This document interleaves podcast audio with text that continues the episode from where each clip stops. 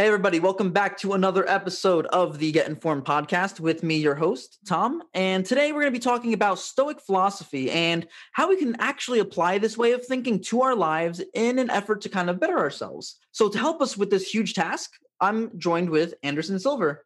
What's going on, man? Hey, Tom, it's going great. How are you doing? I'm doing pretty well. I'm really ready to dig into this. So, I want to first learn a little bit more about your background personally and how did you find your way into philosophy? Um, so my background is, um, you know, I'm your North American capitalist white dream. I crushed it in school, got my CPA out of school, um, did a few more certifications just for good measure to have 12 letters after my name on my business card. Uh, I got the, the uh, executive level job, six figure salary, family, kids, two dogs, check, check, check, check, check. And about 10 years ago uh, is when I kind of l- took inventory of my life and I'm like, okay, here I am. I have everything that society told me I should have and I should strive for. And yet I still feel as empty as I did when I started this journey. So I should be at the finish line. I still haven't accomplished anything. And so at that point, I started kind of a self re education, if you will. And I, I took a look at anything and everything that could offer some guidance for life. I think I think your listeners will understand. We all ask these same existential questions like, why am I here? Uh, you know, a third of my life has gone by. What have I accomplished? Have I accomplished anything that I'm proud of? Is there something else I should be doing? Am I wasting my time? And um, by just sheer dumb luck, I stumbled upon uh, this thing called Stoicism, and um, it's it's been a journey since. Awesome. I mean, honestly, I wasn't really too informed on Stoicism itself, particularly, although I am interested in quite a different uh, variety of philosophies that are out there. But Stoicism seems to be this like nice neutral balance. It's just, I believe, it's a focus of rationality, right? Just trying to stay focused on the present moment and just not really being faltered by the things that we can't control. And that's one thing that we as humans tend to have a big problem, right? With things that we can't control. Yeah. And, and to your point, you know, um, I looked uh, briefly at religion. It wasn't for me.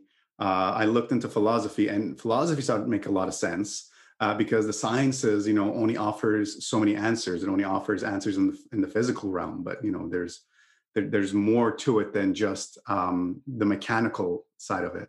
And so, philosophy was answering that question. Uh, and I read all the, you know, the Enlightenments and then the the modernists, and you know, a big fan of uh, Friedrich Nietzsche, um, Rene Descartes, you know, the godfather of modern philosophy. Uh, and the, and you know, I was interested in the ancients. Of course, I started. You know, of course, I started with Plato and Aristotle because those are the names you hear. Socrates, the granddaddy. Um, and one thing that interests me about ancient philosophy, you know, these guys are writing stuff three thousand years ago, and I'm like, this sounds just like me. Like I'm thinking the exact same thing. Okay, he he uses fancier words, but this is how I feel. So um, when I did stumble onto uh, Stoicism, what I recognized is a lot of Stoic doctrine exists in modern philosophy, in almost all branches of modern day philosophy.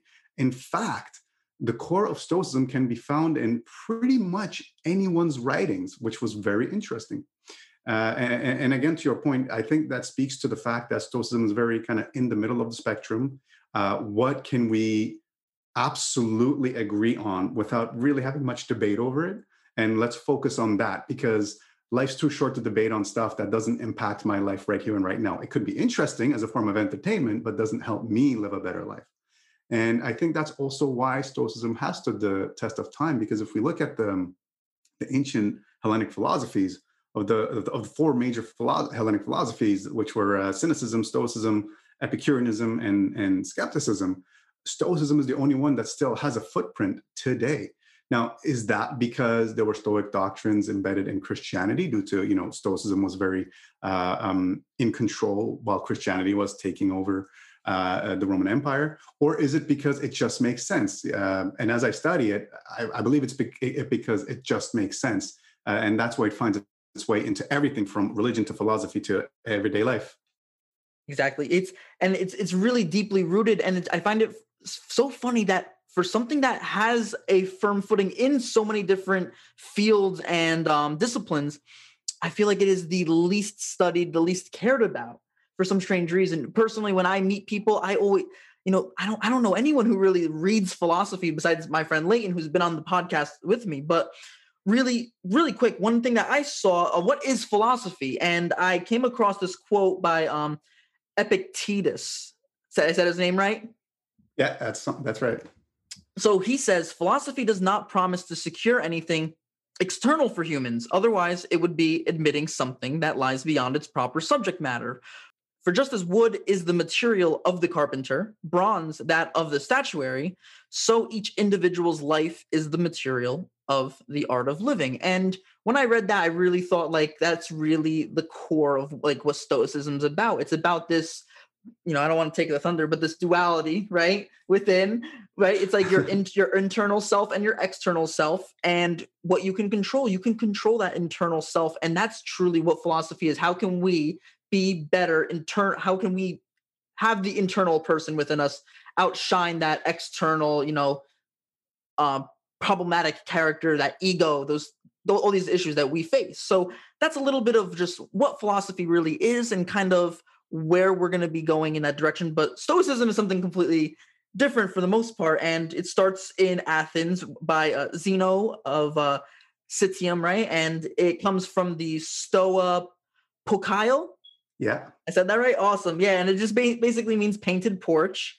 And it was just an open market in Athens where all the Stoics would meet and teach philosophy. So, really basic name, really interesting way to kind of just publicly teach people about things, have open conversations and dialogues to better educate each other. Um, ultimately, just being a, um, it's a type of virtue ethics. So, do you want to maybe just talk a little bit more about that? Sure. Uh, before we get into it, let me just touch upon you said a few good. You covered a lot of ground there. Um, so, as far as it not being studied, uh, it's because Stoicism at the core of it is very simple and very straightforward. It's not something that requires time to study it's a practical philosophy where it, you just apply it. I think that's why it's not really studied that much. Um, it is, however, very uh, uh, uh, uh, predominant in modern day psychology in the form of cognitive behavioral therapy, which is entirely based on Stoicism and was developed in the 70s by two, two Stoic um, uh, psychologists. Um, and, uh, you know, philosophy, the word itself comes from the ancient Greek word philosophia, which means the pursuit of wisdom. But uh, when it came about back in you know uh, the days of Thales, um, who's you know crowned as the first philosopher ever for some reason, even though we know there were some before him. Uh, it was philosophy came about as a as a guide to life, basically. So when there were people uh, that were sitting around. Uh, you know, when after the agricultural revolution, there were certain people that didn't have to work for food, or rather work the land for food. And these people that didn't have to work the land for food ended up being people like educators and, and uh, uh, go- governing people and etc. And one one type of people that emerge are philosophers who were trying to give guidance on how to live a good life.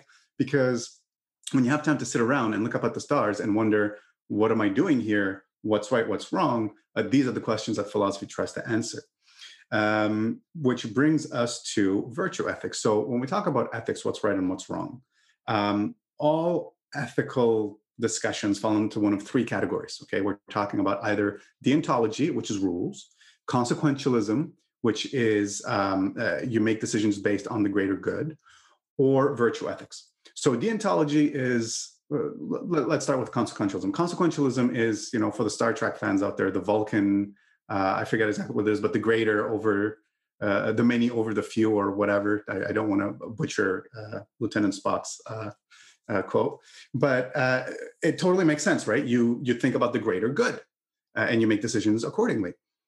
In practice, however, it doesn't work. It doesn't work because one, we have emotions. It's very hard for us to give up a loved one to save the lives of two other people right? Logically, you should let your loved one die to save those two people, but we can't. And uh, the other thing is, we don't know how things work out. You never know how things work out. It might be, you know, you might do X and then immediately something good happens, but that might be the beginning of a sequence of events. That's the worst thing that could have possibly that could have happened possibly. And a year down the line, you look back and you're like, I made the wrong decision. So, you know, consequentialism makes sense, doesn't work in, in application. Deontology comes into play.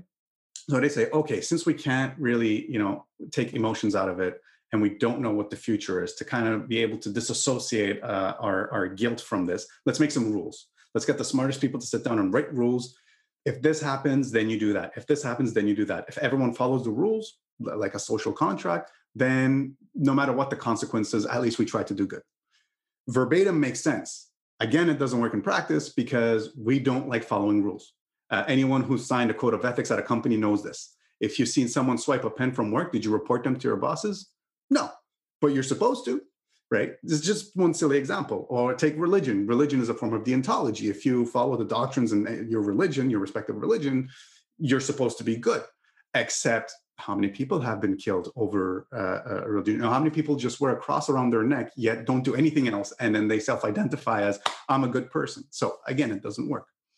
So what do we do to be able to put our head down on our pillow at night and feel good about ourselves? Uh, enter virtue ethics. Virtue ethics basically puts the onus of ethical decisions entirely on the subject. Now, at first you say, well, hold on a minute. how can that make me feel better if all of a sudden all of this burden is on my shoulders? Uh, it's specifically because it's on your shoulders. Now, you, there's no more blaming the rules or I didn't know or whatever. You are given the opportunity to make the right choice. And you make the right choice, not because you're avoiding punishment, not because you want to get into heaven. You're making the right choice because it's the right thing to do, period. And that is what Stoicism is built around. The philosophy itself, you know, when I said it's a practical philosophy to apply in your day to day, it quite literally boils down to making the right choice in the moment, and then you move on. You don't worry about results because results are not in your control. Your intention is in your control. You focus on your intention, and everything else you forget about. You move on to the next present moment and focus on making the best decision you can. So that's kind of the thing. That's one thing that a lot of people tend to forget. We're we're always planning ahead. Everyone's planning. Okay, I'm going to graduate college um in this on you know in two years. I'm going to get married in four years. I'm going to have a kid in six years. And you just you, everyone's whole life seems to be planned out, and then all of a sudden some one thing one thing wedges itself right in your path, and oop, that gets delayed three years. And you know, and then people get worried by this. They get upset, and it tears them apart, and they wonder why. And it's this thing we are attributing these these emotions to we're, we're expecting things to work out in our favor we're expecting things to go the way we plan but unfortunately a lot of people are dealt shitty hands and ultimately what stoicism i guess is doing is telling us that hey play that hand play that hand as best as you can right? Right uh, but i'm going to change i'm going to change the words a little bit. Uh, it's not so much that you play the hand as best as you can. It's that that's all you can there's there's only one reality okay? Wishing for something to go differently is a, a dream a, a, fake construct of your own imagination. And you know think about what we do here. You, you know we make plans which is a good thing to do. You should have a roadmap. And then things don't work out according to your plan and then we compare reality the only reality that we exist in to this fictitious imagination in our mind of how we wish things would would go and then we have the audacity to be upset over our reality and be like, life is so unfair. No, life's not unfair. You're just imagining stuff. And you're saying, just because my reality, uh, just because uh, my objective reality doesn't meet my, my subjective reality, life must be unfair. So it's not a matter of dealing the hand you're dealt as best as you can. It, it doesn't matter. It, it's not even about your hand. It's about what you're doing, what decisions you're making. Uh, so so that that's kind of uh, the, the the the approach uh, and and this is what we mean by you know we don't worry about externals because what fate deals uh, what fate hand deals me like whether i have where i live in the world what kind of job i have how much money i have my health my family do i am i alone am i with people? All of this stuff it's not inside my brain making me make decisions. Only i am inside my brain making decisions. And and, and that's what we try to focus on. Exactly. And and because we do tend to get a lot of people tend to get caught up in dreams or just their passions and whatnot but so i think the one key word here would be rationality right? Being rational within that present moment because how many how many times have you been on a let's say you're on a diet and you're like you know it's the weekend. I'm gonna just you know I'm, I'm gonna just have that extra piece of cake. And realistically that's the wrong cho- that's the wrong choice right? You're you're eating something that's actually not good for your body. But you know, in your but you rash you, you say, oh, or I'll start again on Monday, and you know the weekend doesn't matter. And even that's a small example, but that's that's that's really big, right? Because within you, you know, eating that slice of cake is wrong. You know it's wrong given your situation, your diet that you chose to do. And uh, Zeno, he he states that uh, rationality is the only consistently good thing, as it can help us tell when things are good or bad. So it's like this, uh, it's this infallible kind of uh, judge within ourselves, and because we know when things are bad, you know when you're gonna, you you know when you're shoplifting something, you know that's the wrong thing to do. And you ignore that feeling. Or when you when you call someone a, a, terrible name or a slur you know in your heart in your in whatever internal being exists you know that's wrong but you do right. it and, so, and here's go ahead. Here's what's happening when we look at the duality within and, and for the benefit of your listeners the duality within we're referring to the physical body and its brain that has its built-in uh, survival mechanisms which includes emotions and anxieties uh, and, um, the rational mind, which, which, is the intelligent, logical, calculating mind. All right.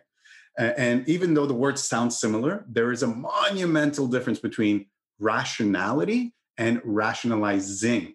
So when you rationalize a bad behavior, uh, to your point, we know what's wrong. We know it. But when we rationalize it, what we're doing, we're still using our rational mind, but we're trying to appease the body's mind so that we don't feel uh, guilt and anxiety over it. Um, what we want to do is use the rational mind at the beginning of the decision making process and make the right decision. So now, so we'll we'll do we'll break stoicism down a little bit more, and we'll talk a little bit more about uh, possible some some modern examples of stoicism. And like you were just saying, we were uh, just Catholicism, for example, is a has a lot of Stoic doctrine within it, and it's just really interesting to see how many different fields it really does play itself. So, what are some like maybe modern examples of Stoic philosophy or doctrine being kind of just ingrained in just everyday things that we do or think or follow? Well, eh, like I said at the beginning of the show, you'd be surprised. It's a little bit everywhere. It's in uh, like uh, uh, CTB is huge on it, cognitive behavioral therapy, CBT, excuse me. Um, the the the Christian doctrine, you know, and, and so many Stoics became like uh, uh, Augustus became Saint Augustine that wrote, you know, I'm not sure exactly which which poems he wrote, whatever, but um, uh, during the time, let's not forget when when Christianity was taken over in the Roman Empire, uh, Marcus Aurelius, uh, around 170, 180 uh, AD, he was, you know, the emperor of Rome. So the Stoic doctrines were known everywhere. but to get back to modern days, um, you, you, see them a little bit. You see them, you know, business leaders are using them. A lot of military leaders uh, today, uh, you know, generals in the U.S. military uh, refer to Stoicism. Uh, you you kind of find it sprinkled a little bit everywhere. Oh, business. Oh my God, Silicon Valley is huge on Stoicism. They are they're like, uh, I, I don't want to use swear words here, but they're like super into Stoicism, um, and a lot of it's it's very often because I do some mentorship as well, where I meet with people. We do video chats, you know, once every two weeks or so, and I help them in their progression. And through podcasts, I discuss those with people that are being introduced into it too. And one of the things I hear so often is, "Man, I had no idea that I had stoic tendencies." You know, uh, it, yeah, we all do because uh, fundamentally, we all just want to be good people, live a good life, and avoid pain.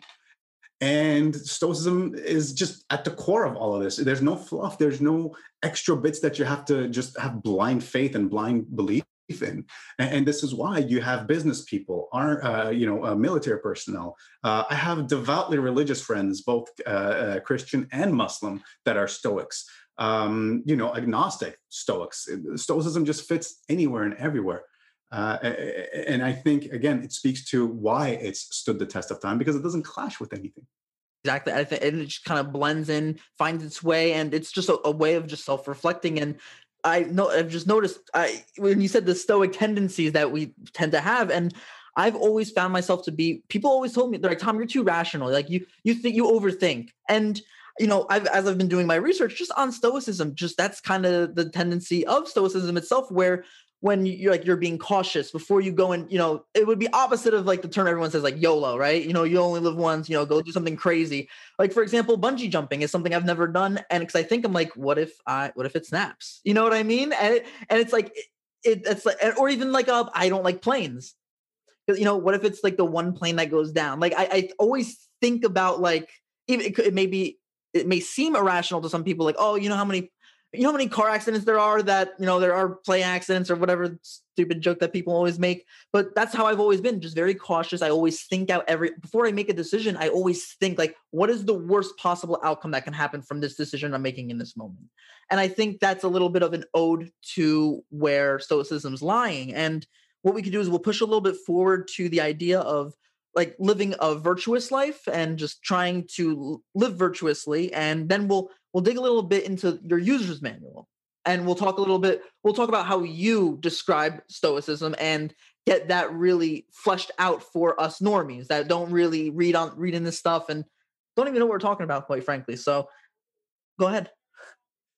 Uh, right so living virtuously. Um, first let's define what virtue is i mean it, it has two uh, definitions. There's the um, there's the noun you know when we talk about uh, even in stoicism we have the four cardinal virtues uh, the virtue of prudence what ought and ought not be sought which is what you were referring to with the bungee jumping and the planes uh, uh the virtue of um, uh, temperance what ought and ought not be wanted the virtue of strength what ought and not ought not be tolerated and the virtue of justice what ought and ought not be uh, distributed.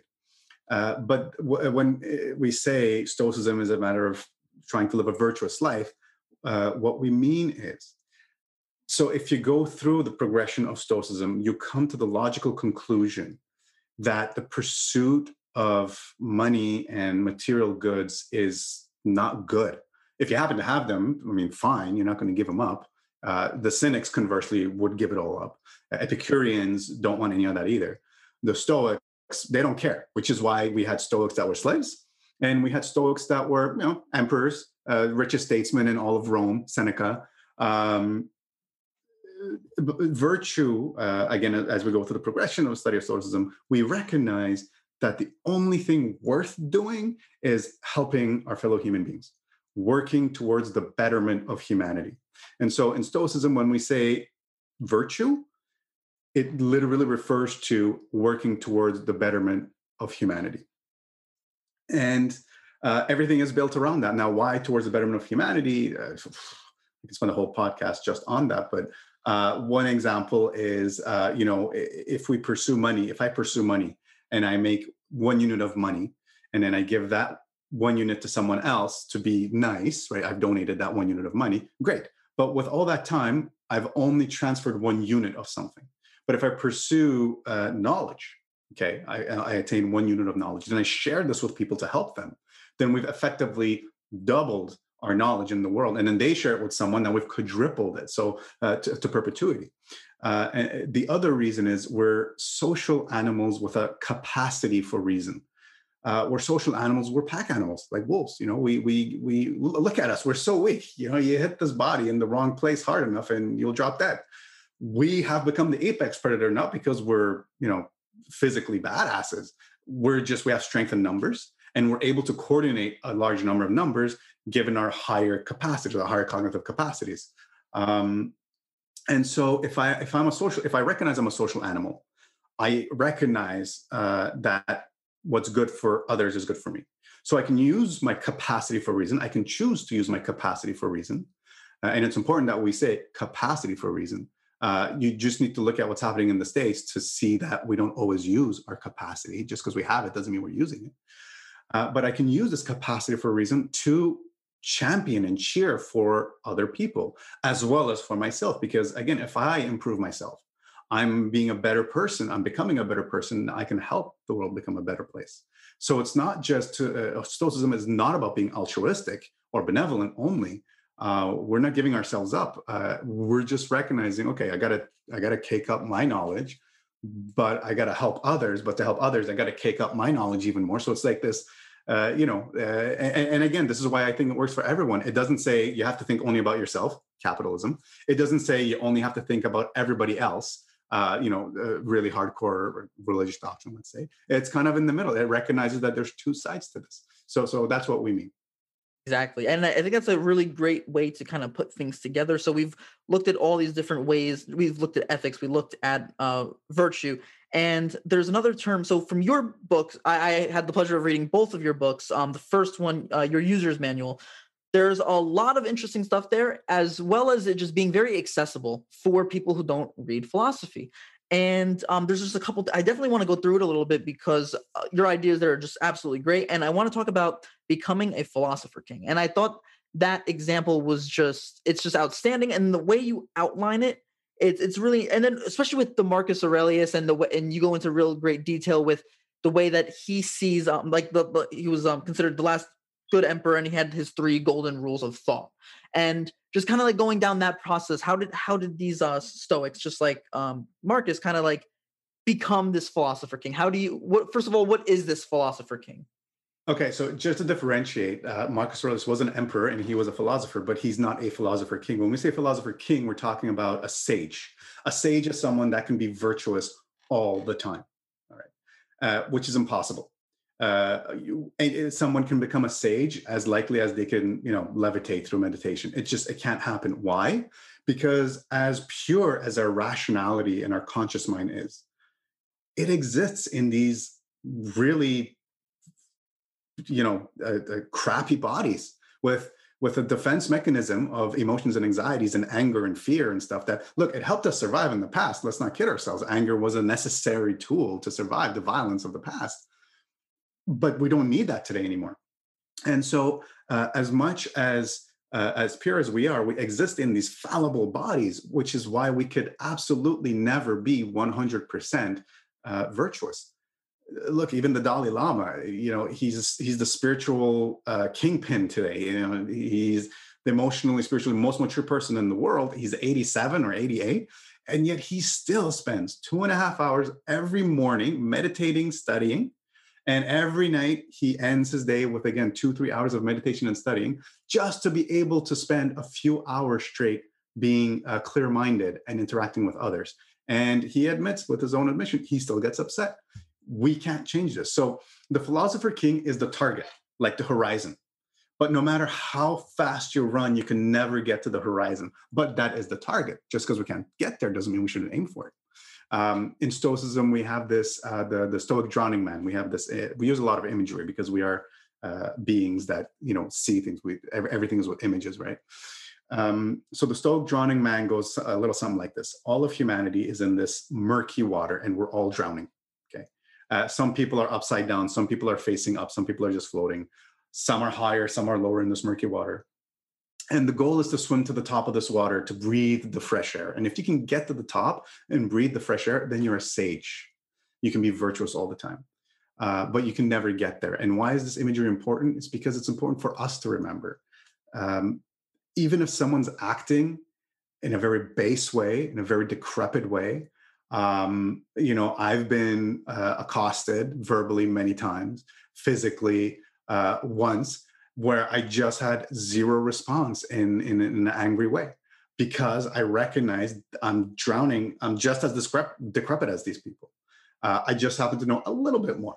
And I need to use that knowledge to lead by example. So it's a good reminder to us that we're fallible. We suck just as bad as everyone before us has sucked and after us is going to suck but we just got to try and get a little bit better because well we're here i got to use my consciousness for something this is what i want to use it for definitely and it's it's it, you're right because it, it's almost uh, it's like that one quote that you always see in like school classrooms it's like shoot for the moon and if you miss you'll be among the stars kind of thing um so you're right it's you we have to have this goal it's it's almost it's impo- we are flawed humanity is flawed it just is. There's just so many negative aspects to us. I mean, just look look around you during this pandemic, especially in America. I know you're in Canada, but here in America, we have people that simply refuse to wear masks or to, you know, uh, Thanksgiving's coming up next week, for example, and my mom just kindly asked my cousin, my few cousins that wanted to come, get tested this week so that you know you come up no problem because my, my mom's a nurse you know and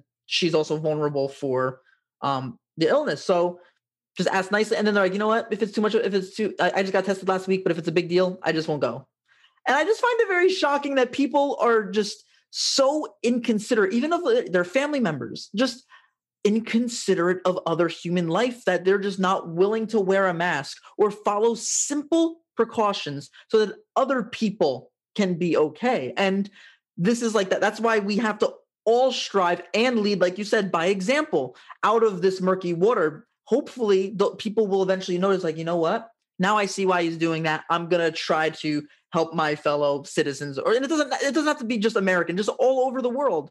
This whole global it's a global pandemic. Everybody is in this murky water together. Yet there are a ton of people that don't give a shit. So I think that's just like kind of a very relevant modern example of this idea of uh, how we can try to achieve this greater level of just participation and just I guess um, tranquility. I guess for ourselves, true inner peace and you know outer peace for everybody else.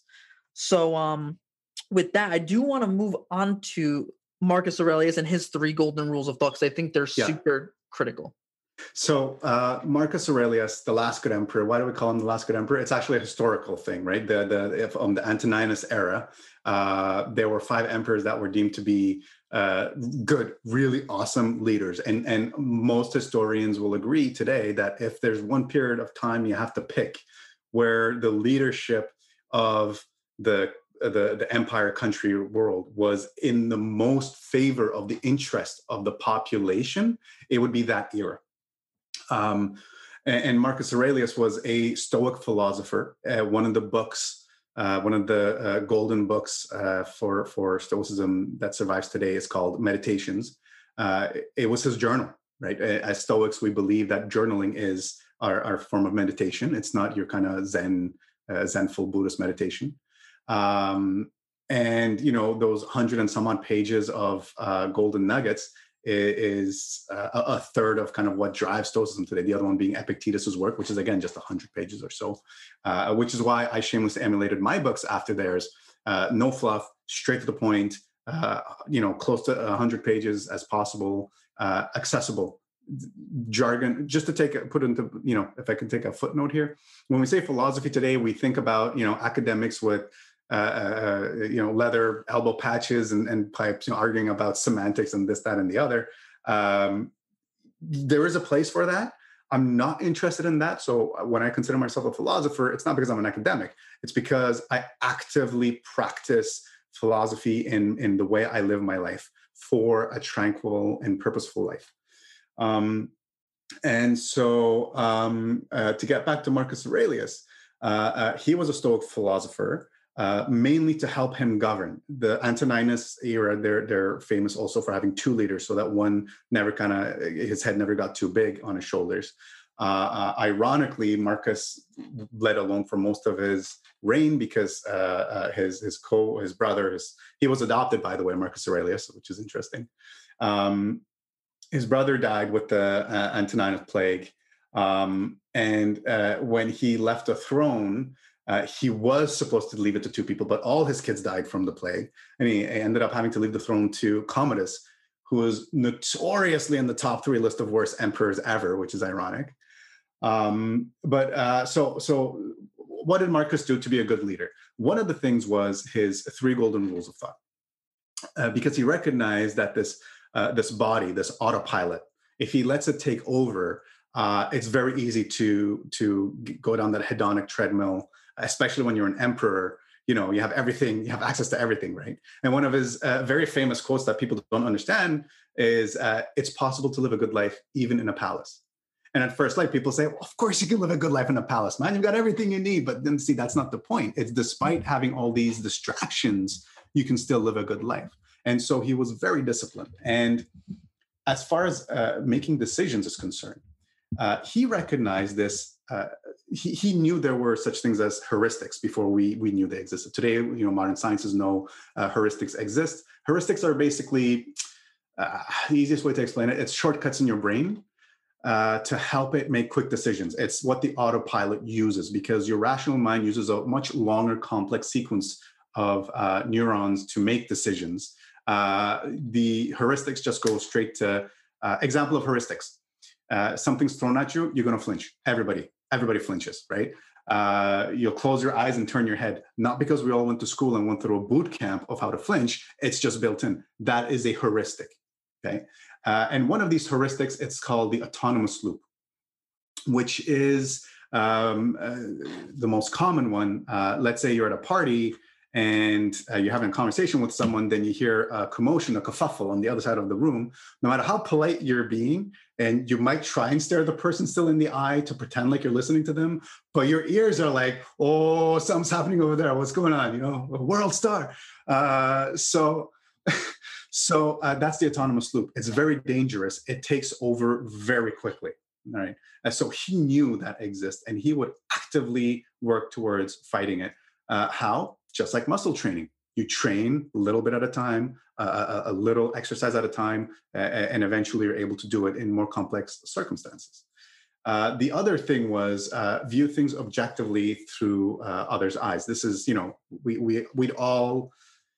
Well, that's not true. Some of us don't even try to think through other people's eyes, and those of us that do think we we look at things objectively really don't. You know, we'd like to think we do, but we don't. And so he would spend a lot of time meditating, i.e., writing uh, a granular pro and cons list, if you will. You know, we do pro and con lists for ourselves, um, but he would do a much granular one for decision making processes, which is why, uh, for the most part, he was seen as being a very fair leader. Um, and the other thing, uh, routinely declutter the mind because our brains it's just a pile of junk in there, you know, and it's just so loud. There's so much going on. Uh, you know, someone's listening to this podcast right now. I guarantee you they're also thinking about, ah, I got What am I going to do for dinner tonight? Ah, I gotta, I go, well, look at this jag off how he's switching lanes. Can you believe this? You know, so it's very, very cluttered. Uh, and at the end of the day, um, so, you know, I journal throughout the day, morning, noon, and at night, also ad hoc. Uh, but at the end of the day, it's important to declutter one's mind to just, it's just a mental regurgitation of what you're feeling and thinking.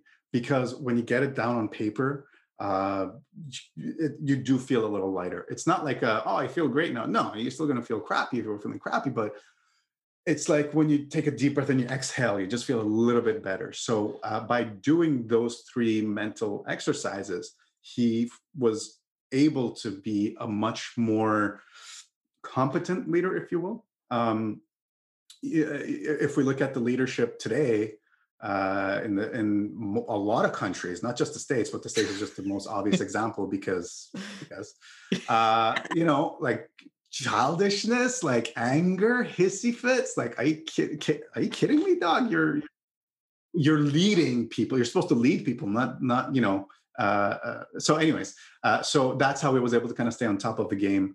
Uh, and uh, you know it's too bad he wasn't able to pass it on to posterity because commodus had you know no interest in, in taking these up. He he even gave up his troops in germania you know like he was just he didn't care about anything. He just wanted to go back home and party. So unfortunately that's where that left.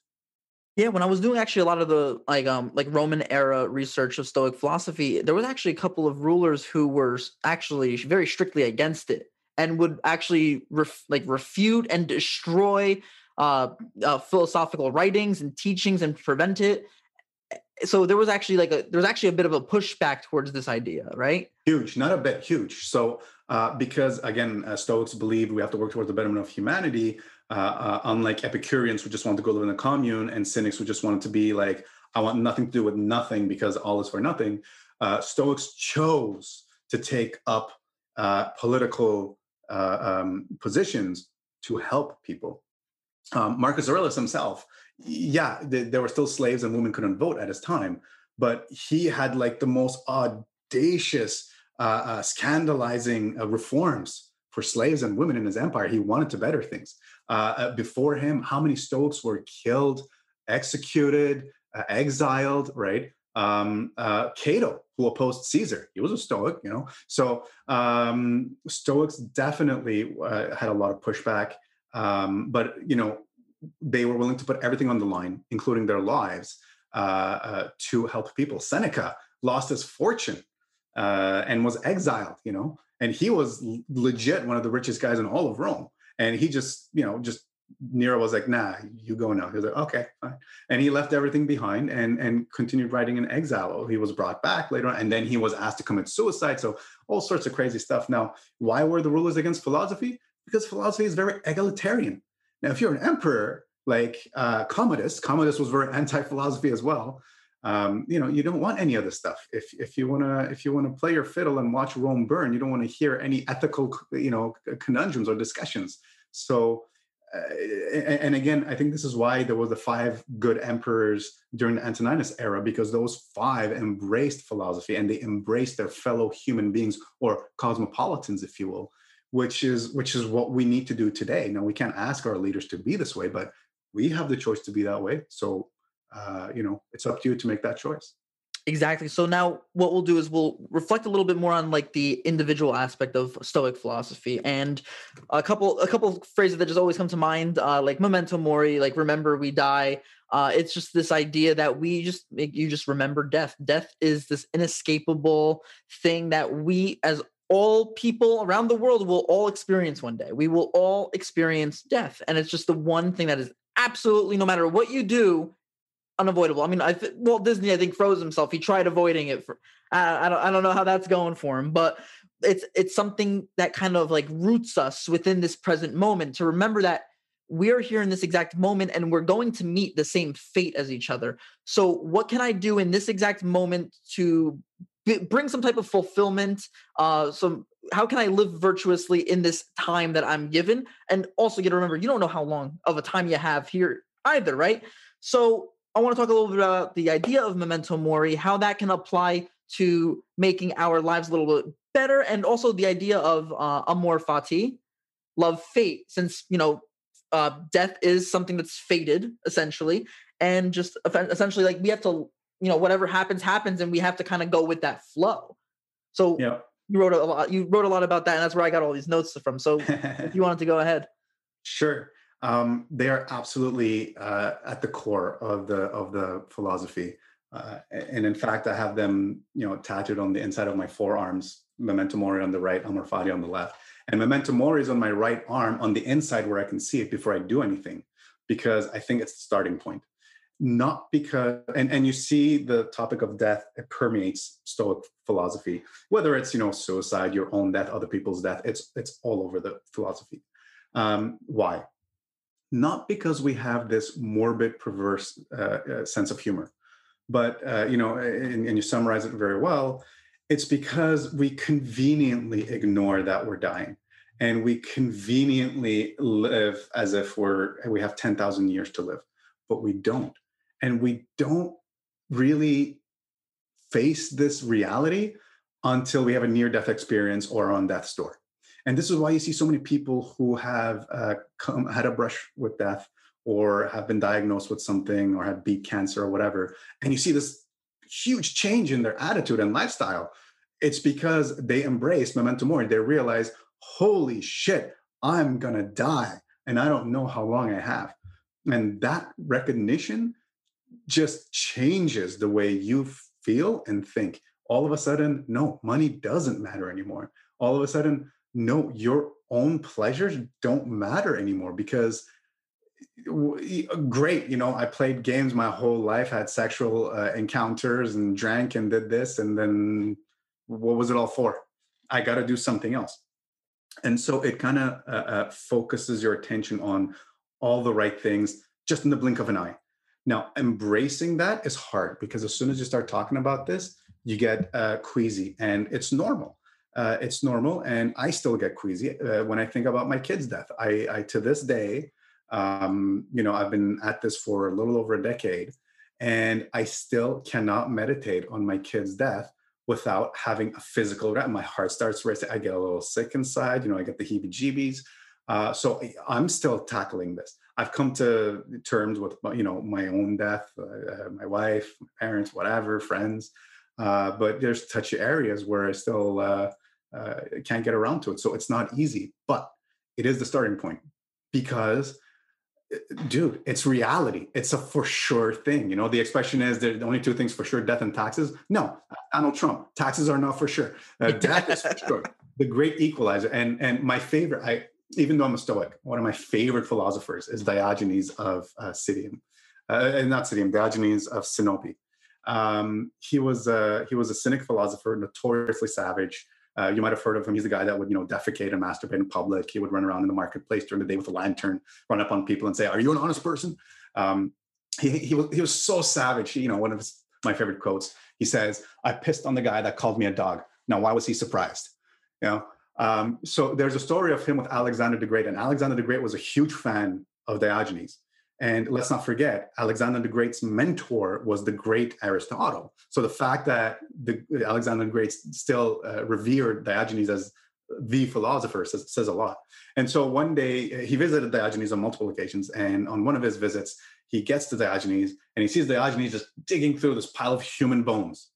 And Alexander's like, "What are you doing, dude? Like, oh, are you okay? Like, what's up?" And Diogenes is like, "Oh, I'm just digging through these bones to find uh, that of your father, but I can't differentiate them from the slaves." The great equalizer, death. So it, it it it puts into perspective what's important. It puts into perspective the value of time because we really throw things away. Like anyone anyone who watches reality TV knows they're just looking for something to mind uh, to numb the mind and waste time. Anyone, but I used to do it. You know, uh, uh, ten years ago, I was I would get home after a long day's work and like I deserve a scotch and down you know half a bottle of scotch. I wasn't getting wasted because it was expensive scotch. I was classy, uh, but you know I, I, was just trying to waste time uh, to so I can make it back to work the next day. But what a waste of time, you know, like it's poof, it's gone. So the concept to remember here, I think the important point, there is no death, final death. The final death is just your final day. Every day is death, and every day must be treated as a gift. Um, and then we move on to uh, uh, uh, Amor Fati, uh, love fate. Um, by the way, memento mori translates into uh, remember death. But just if anyone was wondering, Amor Fati translates loosely into love fate. Um, we we touched upon this earlier on, so I won't spend too much time on this. But th- there is only one reality, and reality doesn't change. So uh, for a Stoic, wishes and hopes and fears all fall in the same category. They are false projections of what could be and, and, and, and false imagination of what reality might be. But at the end of the day, there is only one reality there's only this and it doesn't matter it doesn't matter what's happening around me because none of it no matter how tragic is inside my squishy bits pulling levers and making me make decisions you know if someone slaps me across the face that's already in the past even though it might have taken a millisecond for it to register in my brain it's already done and it's in the past it's part of reality it happened now it's up to me whether I want to use that to justify hitting this guy over the head with a two by four, or whether I want to uh, lead by example because I know an eye for an eye will make the world go blind. So Stoicism is not passivity and it's not being uh, weak. In fact, anyone who's forgiven knows forgiveness takes a lot more strength than responding in kind or escalating. So for us Stoics, uh, hope and fear uh, wishes and anxieties they're they're all the same because they're false realities they're false projections of realities in the future. Uh, uh, we focus on what is actually happening and we're indifferent to this. Uh, again nothing external goes inside my squishy bits and pulls levers to make me make decisions. I'm the one in control of this. Um, if someone slaps me across the face uh, it's by the time my brain registers this, even though it might take a few milliseconds, that's already in the past. Okay. And now it's up to me to choose in this present moment how to respond to this reality. Um, do I want to hit them over the head with a two by four? Or do I want to remember and recognize that an eye for an eye will make the world go blind? And so do I choose to respond with kindness and compassion, turn the other cheek, as it were? Um, so amor fati, uh, accepting fate is, is not about passivity um, you know, if there's justice to be sought, uh, or rather, if there's justice to be had, justice should be sought. If there is something to be protected, it should be protected. Um, you know, uh, people think Stoicism is all about like rolling over and giving up. No, no, quite the opposite. It's a conscious, rational decision of what the best response is. And even though the monkey brain wants to pick up a bigger stick and hit harder, uh, the rational mind, if you were not in that particular situation and you are writing about this stuff, you would come to the same conclusion that well no there are better ways to respond. And so through practice a stoic hopefully can respond in, a better way. Or even if you can't at least recognizing you are wrong and then going back to try and remedy the situation. Uh, these are the type of things to try and do. So amor fati um, not so much rejection of uh, um, reality of, of, negative things like i don't want to pretend this i, want to pretend this didn't happen it's the opposite it's embracing the negative with the positive uh, because this is my reality. The same universal reason that gave me life and consciousness made this thing happen. Somebody might call it a tragedy. I don't. This is this is just happening. So what's the best decision i can make going forward? Exactly and uh, i was just thinking so two two big quotes that i've kind of like grown up just I've, I've picked up and just was like holy shit what does this mean? And then now like understanding like where it comes from and what it actually represents is super important to me and i remember from the first kung fu panda movie funny enough right?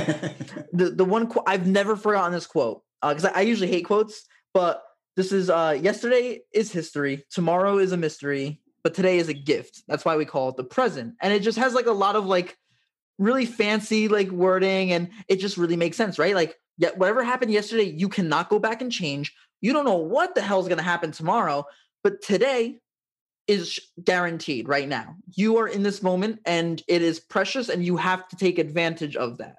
So I think that's kind of like that's you can see some kind of stoic philosophy in a quote like that. And uh, I'm a huge metalhead. So I had to throw this in. Um, Iron Maiden, they are, I, I, love bands that talk about history and they just incorporate all these really cool things. And in their seventh studio album, they uh, Seventh Son of a Seventh Son, they have a song called The Clairvoyant. And there's a phrase that they say, they say, as soon as you're born, you're dying. And then it goes into a crazy solo. And I always, I'm like, as soon as you're born, you're, as soon as you're, you're dying from the second you're born. You really are, and it and it makes you just realize how how short life can be, or just how unexpected and just unsure and it's it's it's just really and that's a little bit of like stoicism in there and yeah. it's just really cool to see that and uh, just kind of like going forward also um you know we have to all learn as people that like we, we our whole entire path is not paved out for us and that we need to be very we have to be happy with the moment that we're given today and you know we can hope for tomorrow uh, tomorrow and we should be thankful for a tomorrow and I think that's kind of like the whole lesson with the memento mori going forward, right? Because you're not guaranteed tomorrow. So, because you can go to sleep tonight with your eyes closed, never open them again, and you'll never know. So, so one thing, if I can throw in mm-hmm. there, um, yeah. Uh, the the the kung fu panda thing, I, I, I love it, and I said all the time, the present is a present. That's why it's called the present. Um, but as Stoics, we focus more literally in the present moment and and not day. Um, because things that just happen again even if it's a few milliseconds in the past but uh, what i want to mention here is there's a huge overlap between uh, eastern philosophy and western philosophy at this time. And ironically enough they were not written that far apart from one another. Uh, and you'll notice on my especially i think in my second book i quote a lot the tao te ching you know i have a lot of lao tzu quotes in there. Um, they are very similar in approach. It's it's uh, this is reality. This is the present. The, the past is the past is part of your reality too. Uh, the future is not because it hasn't happened yet. But right now is what you can control, and yourself is the only thing you can control, not other things. So focus on that. So um, a lot, a lot of overlap between Buddhism and Stoicism. Uh, excuse me, not Buddhism. Uh, Buddhism is uh, theist. I'm very anti-theist. I speak a lot to the Buddha Dharma, which is Buddha's teachings, because based on my understanding of the Buddha Dharma, uh, Buddha would be appalled by what Buddhism has become, um, because he too was very much uh, anti-theist. He was he very much was you know spirituality is subjective to the individual, and you don't need you know uh, uh, uh um, uh, a structure and a temple and, and whatever religious doctrine for that. But no, I'm trailing off. So please go ahead. No no so it's it's it's good to get these like these examples are really critical. I mean especially as an educator myself one thing that we have to always be aware of is that people learn differently. And i think personally just giving examples and painting like you said before painting pictures. We are very visual uh, humans can be very typically visual learners and i'm a really big one. So you gave an example of the ship of theseus in your book. And I thought it was an excellent example and a great way to self reflect on who we actually are. Because a lot of people, um, I would, this is me getting a little philosophical, a little uh, a social cri- uh, critique of society and culture right now. But um, we are very superficial currently. Um, I would say that people are more worried about their looks, their brand name clothing, essentially the um, you know infection of capitalism and things like that. But what this argues is something very different. The actual you, you know, because I may post a picture on Instagram and people may be, oh, yep, that's definitely Tom. But you know, you if you look at a picture from me from 15 years ago, that's also Tom. But there's one aspect of that version of Tom that doesn't change, and that's the inner self. And I think that's one of the where you're really bringing out this this example really clarifies that. So if you want to actually uh, dig into it, what you meant and how you explain it. Sure. So the, the ship of Theseus, and in philosophy, you know, in science, when you do experiments, you have, you know, uh, lab experiments and, and, and, fixed results and whatever, empirical results. In philosophy, you can't do that. There's no test tube for, for thoughts. So we do thought experiments. Okay. Uh, and what's amazing is using thought experiments, you can come to conclusions uh, that modern science uh, will have to catch up to, you know, years later, which is why there's so many things that we're proving empirically in modern science today that the ancient Greeks knew 3,000 years ago, right? That people get, their minds get blown like, how did they know about this? How did they know about out of this uh, thought experiments? So this thought experiment eh, I used to uh, uh, get the reader to understand the duality within. Because when I say duality within, people start either like, man, I'm not, I'm not schizo, like, come on, get out of here, or uh, I don't believe in a soul, right? Atheists. Uh, I used to be an atheist too, and as an atheist, you believe in the physical point period finale. And so I'll challenge atheists now with this simple mental exercise of the ship of Theseus. And, and here's how it goes. So Theseus was a mythical uh, legend that found the Sea of Athens, and he had this real badass uh, battleship that he fought the Titans with. And when he passed, uh, the citizens of Athens decided, you know, let's keep this ship in, in pristine condition so that posterity can visit uh, the mythical ship of Theseus. All right, cool. So the ship is floating there in the harbor, and you know, after a few years with the salt water and the sun rays, a, a, a plank goes gets run. So they say, okay, let's replace it because we want to keep it in pristine in shape. And the carpenter takes off this uh, board, puts in a new one in the exact same position, in the exact same shape, just to repair the ship. At this point, is it still the ship of Theseus? Most people would say, yeah, right? It's just one plank. But then you uh, uh, uh go down the, the timeline and a few more planks got replaced and maybe a rope. Is it still the ship, of Theseus? Considering that they're all placed in the exact same way, in the exact same place. It's just repairs and maintenance, right? So you're going to say, yeah. Then we go forward, and now a majority of the ship has been replaced. You go forward in time, and now the entire ship has been replaced. But one by one, not all at once, it wasn't a new ship that was built. Piece by piece, it was replaced in the exact same way, in the exact same shape. Is it still the ship of Theseus? Some people will say no, some people will say yes. Now, I can further complicate this and say, now imagine this whole time when this ship was being replaced piece by piece, a purist was collecting each old piece, rotten piece, and rebuilt the ship on land. Okay. So now is that the ship of Theseus? Or the one that's floating in the water that's an actual ship that can float, the ship of Theseus? Do you have two or do you have none? There's no right answer the, the, the point of this mental exercise is to demonstrate that what we label as things is kind of detached from the physical, or, or rather, it becomes subjective. And so when you apply that to yourself, um, you know, we look in the mirror throughout our lives and we see, and I, and I like your example of pictures on social media, it comes to the same thing. But when you when you look at yourself in the mirror throughout the years, we age, you know, you're you're at first you start growing hair and then you start losing hair, and you know, you, you might uh, uh, you know, your ears might start growing this way and that way. You might go through a tragic accident and lose limbs. Whatever happens to you physically, right? Um, you're still you. You self-identify as me when you look into the mirror, which uh, proves beyond the shadow of a doubt there's something more than the physical. And that something more is what we focus on. Uh, it's that something more that's the consciousness, the higher self. You can call this the rational mind, the consciousness, the soul, the spirit. Uh, call it a tomato, call it whatever you want. It's that something more that we have to try and tap into. And what I'd say, I talk about in my second book, my second book is entirely about uh, managing the something more and then the animal brain and how you can uh, better deal with that annoying roommate that is the primitive mind. uh, because we can't get away from it. We can't shut it off. We have to kind of work with it. Um, and, and uh, it, it's a matter of tapping into that something more. So spirituality becomes the development of this something more. It's not a matter of uh, you know going to a church or praying or meditating. It's a matter of just like you work out your muscles at the gym, you have to work out this something more to strengthen it. And you know, if you want to call it a spirit, then you, you, know spirituality is developing it. If you want to call this something more a tomato, then tomatoism is what you should be doing. Whatever you want to call it, uh, that's what Stoicism taps into.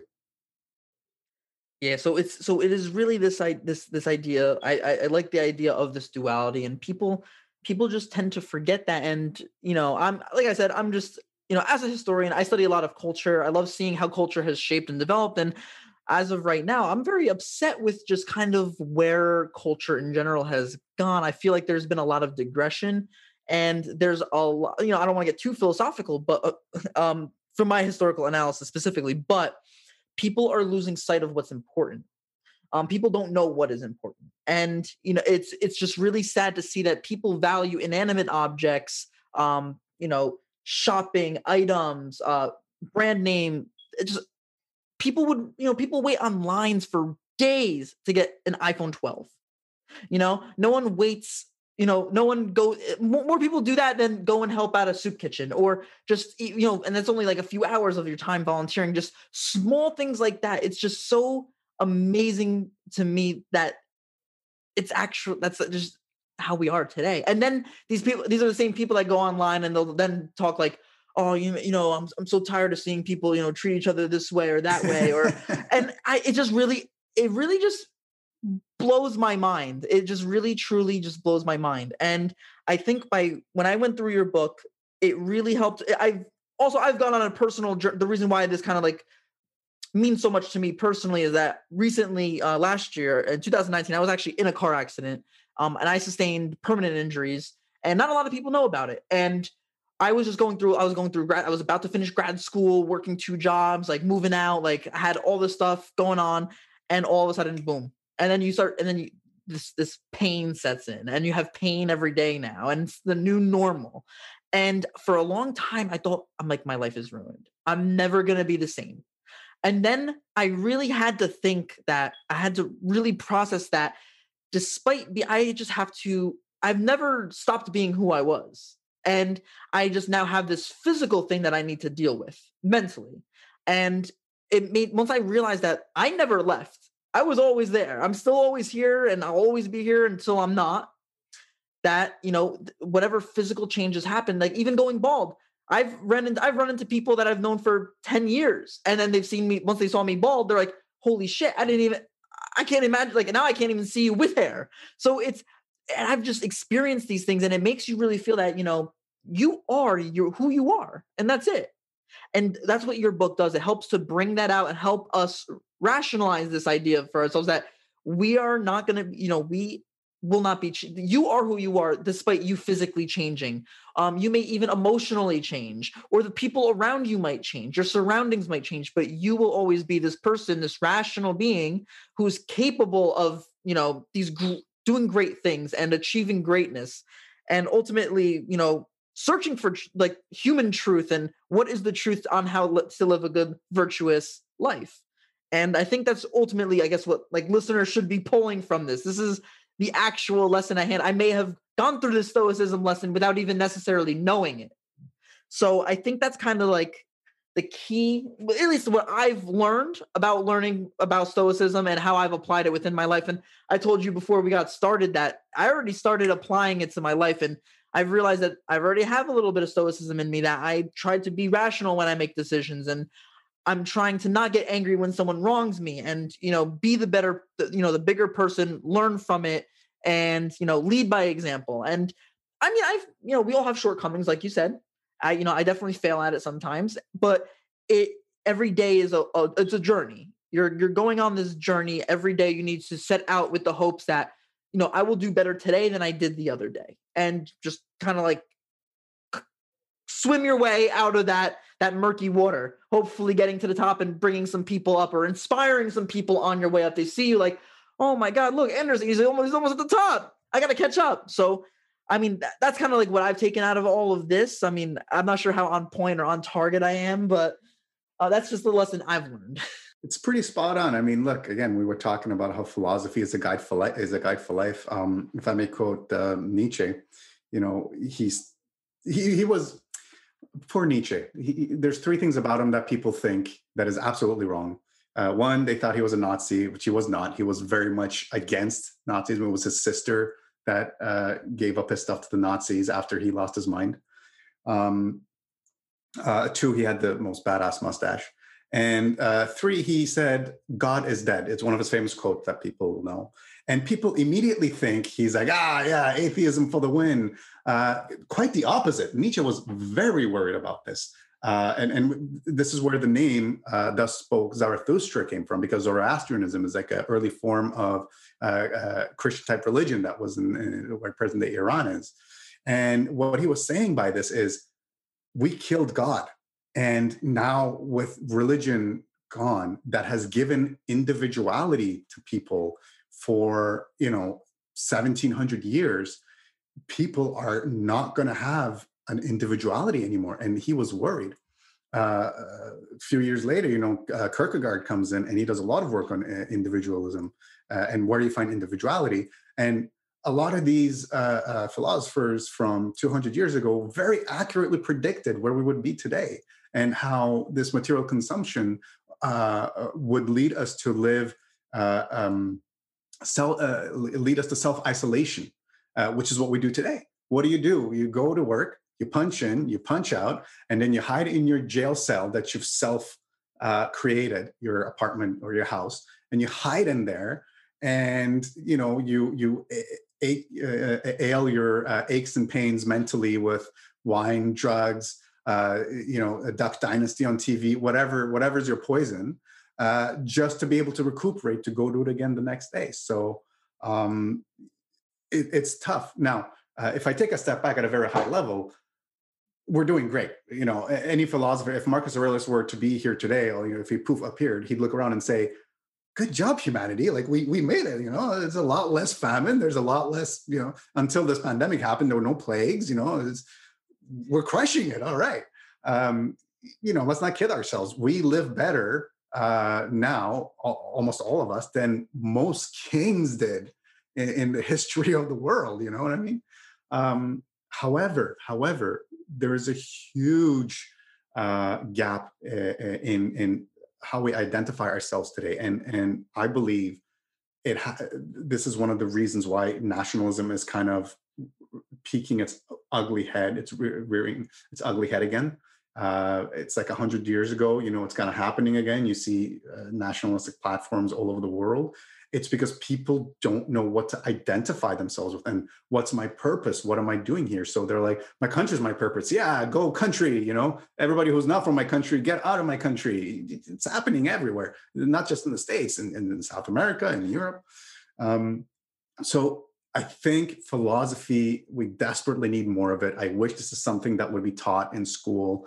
Uh, when I look at my kids' curriculum, there's so much crap in there that's useless. Philosophy would go such a long way to help us not just be more balanced individuals, uh, and not just make more sense of the world around us, uh, not just help with mental health issues, but to give ourselves a sense of purpose. And uh, this is why I chose to write my uh, first book, because it's a three book series. And the first one is about finding your purpose. And I guide the reader through finding their own purpose, because anyone that tells you what the purpose of life is, is a snake oil salesman. There's no one answer. We all come from different walks of life, we all have different realities. Uh, you know, we're just talking about being objective and trying to see things from other people's perspectives. It would be ludicrous for someone to some moral uh, someone to stand on some moral high ground and say you should be doing this because this is the nah everyone's got their own thing. So uh, what i do is i help the reader kind of one recognize the shortness of life the fragility uh, recognize that we're all one and the same that we're all human beings no matter what divide there is we all want the same thing. None of us are bad people we just have different definitions of what's good and uh, and then i help p- uh, the reader identify through steps. I have steps in the in the back in the last chapter of of how to find your purpose. Because uh, again, to quote Nietzsche, I, as you can tell, I love this guy too. Uh, he who has a why can endure any how. So uh, that's a very important starting point. Definitely. I mean, I, I just have to I have to just say really quick, uh, workers of the world unite. You have nothing to lose but your chains. No, it's just just meaning just joking around. But um, I feel you know when it comes to like talking about things like this, like so like take example socialism, right? It is it's this this global unity of people. It's this idea that everybody is equal, right? And like you were just saying, unfortunately, the systems that we currently function under, there's a lot of these ideas that um, people are struggling with these forms of identity. And I see it on social media. I hate social media. If I didn't have to promote a podcast, I, I probably wouldn't use it and it's i'm just so tired of seeing people you know go you know despite the pandemic going to fancy restaurants to instagram their dinner and just show people where they are and show them who they're with and then next week they're not with that person and they're complaining about it and it's just it's just people are just like losing sight of the actual thing like self-reflection and just learning about themselves and they just put themselves in these situations where they're just becoming more miserable and they're just it's it's terrible, and I, am really upset with it. And one, uh, two philosophers that I know, Adorno and Horkheimer, I'm a huge fan yeah, of. Yeah. And the, uh, their idea of this like um cookie cutter culture where you know you go to you go to Walmart and you think like wow look at all these great items I can choose from but realistically you're only shopping from what Walmart is offering you and you know you're you're very limited based on what people are selling you culture same thing with music and it's all of this stuff is being given to you and making you think that you need it. And I always joke around with my sister when we go shopping. She'll like put something like I know she's not going to ever use in the shopping cart. And I'm like, do you really need that? And she's like, no, but I want it. I'm like, yeah, but do you need it? You know, like it, it, I like to just like tease and joke, and then and then I always get into like my spiel about like Adorno and all of them. But but really, like I, you know, you are conditioned to think like, oh, you need you need this shampoo, you need this conditioner, you need to use this product for this, you need to use this. And oh, yeah, you have to wear this shirt when you go here, and you have to wear this belt and only these shoes and those socks together. And it just, there's no, there isn't an, there is no individuality. No, I, and, and I, is, I would argue, you know, go ahead.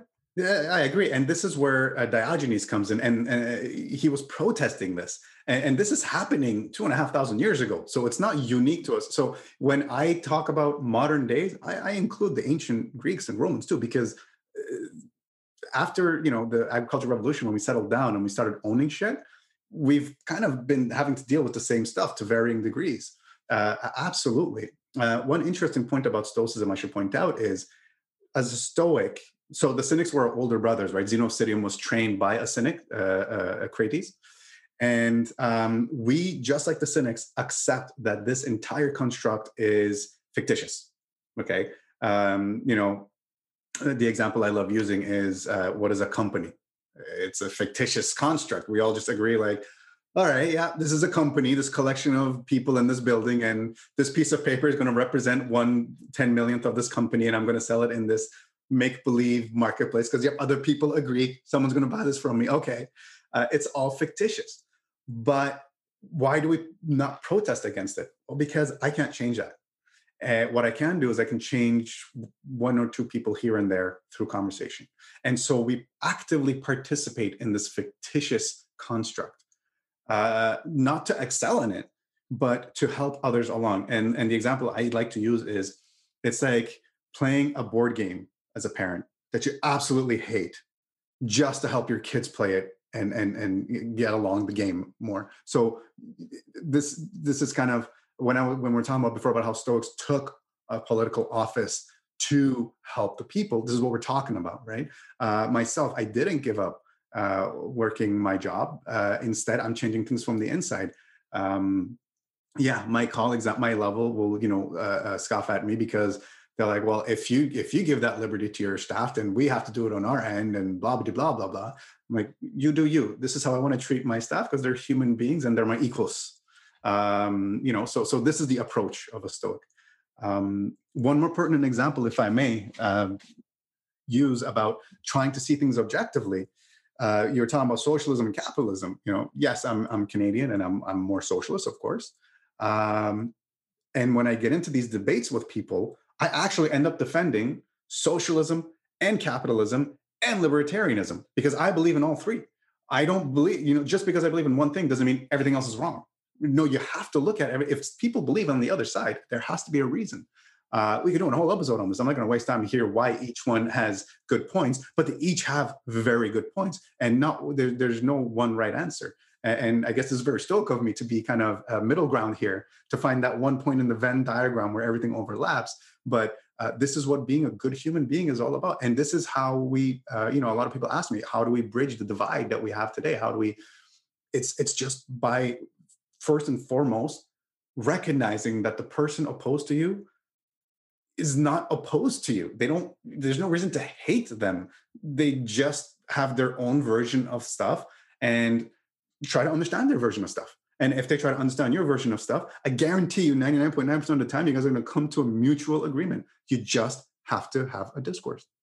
And that and that's the most important thing, conversation. And that's why, you know, I started this podcast specifically to because I always felt that you know I really I want I'm so passionate about educating people and because I know that I was enlightened through education and I could have been a completely different person if I didn't go along the path I was on and I couldn't see myself going any other way and I've just realized that sometimes you as as hard as you try to educate people you cannot you know as what's the what's the quote you know you can lead a horse to water but you can't make them drink and I've really internalized that and so what I'm trying to do now is to adjust my style to more educate by example, by just express these things, show this information, talk about these issues, have people if they want to listen, they can listen, ask questions. I please, I encourage questions, I encourage discussion, and I encourage you to express your thoughts. I, like sometimes my family keeps talking to me because I, it always ends up into some type of conversation where I'm, i want to know about why they think that. I ask them, why do you think this way? And I I dig deeper, and people just like sometimes they'll just like cut you off, like, I don't, you know, too much. I don't want to. I don't want to get political. But, I've ran out of propaganda. Yeah, but really, so so Anderson, what's the one thing if you wanted to leave listeners behind with something valuable, something to learn about Stoic philosophy, one lesson, cru- one crucial piece of information that they need to know? Sure. Um, uh, and I'll put a asterisk on this because so my books are not Stoic philosophy books. They are my philosophy, which is heavily dominated by Stoicism. Uh, and so here's a thought I want to leave them with, which is not necessarily a Stoic thing, but um, I would ask your listeners to honestly and consciously and conscientiously challenge themselves and ask yourself are you living the life you want to live? Are you doing what you want to do? Or are you just doing things because you were told to, or others are doing it, or because you don't know any better? Ask yourself this question, and it could be the beginning of a very fruitful journey. Awesome. I mean, actually, you know, it's funny enough. I have a couple mentees um, in graduate school that I help to mentor and guide, guide them along. And I just had a conversation just on that the other day because she was like, you know, my parents wanted me to be a doctor and I'm going to be a historian. And I was like, hey, listen, if that's if that's what you want to do, that's it. You can't you can't live your life by other people's desires. We have to internalize that and ultimately go forward with that. Make we can bring about change as long as we can bring about that change within ourselves and recognize that. So awesome. To quote, to quote Atticus from uh, To Kill a Mockingbird, which uh, everybody should be reading right now, mm-hmm. uh, before you live with anyone else, you have to live with yourself. And that's one thing that I think people nowadays struggle with. but you know, that's we can talk about that another time. But Anderson, thank you so much having you on here talking about philosophy. It's not an easy task. It's not a short task either and we got through it pretty well. yeah, we'll have to do a follow up on a deeper dive on certain topics. Absolutely. So um, go ahead and please, uh, where can we find your books, your writings, anything? Sure. So, uh, as aforementioned, I have three books out there Your User's Manual, Your Duality Within, Your Dichotomy of Control. Um, they're kind of a high level overview of Stoic philosophy, my philosophy. Um, but um, it's going to be a lot easier to plug my stuff now because as of two weeks ago, we have a website now uh, stoicism for a better life.com. That's stoicism for a better life.com. All my articles, all my weekly exercises. Weekly exercises, these are little stoic tidbits that you can apply in your daily life uh, right away. Simple stuff.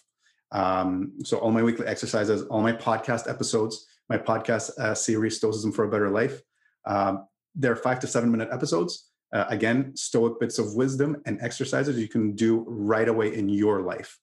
Um, and links to my books, links to my all my social media. I'm on all the platforms uh, including even TikTok now, thanks to my daughter.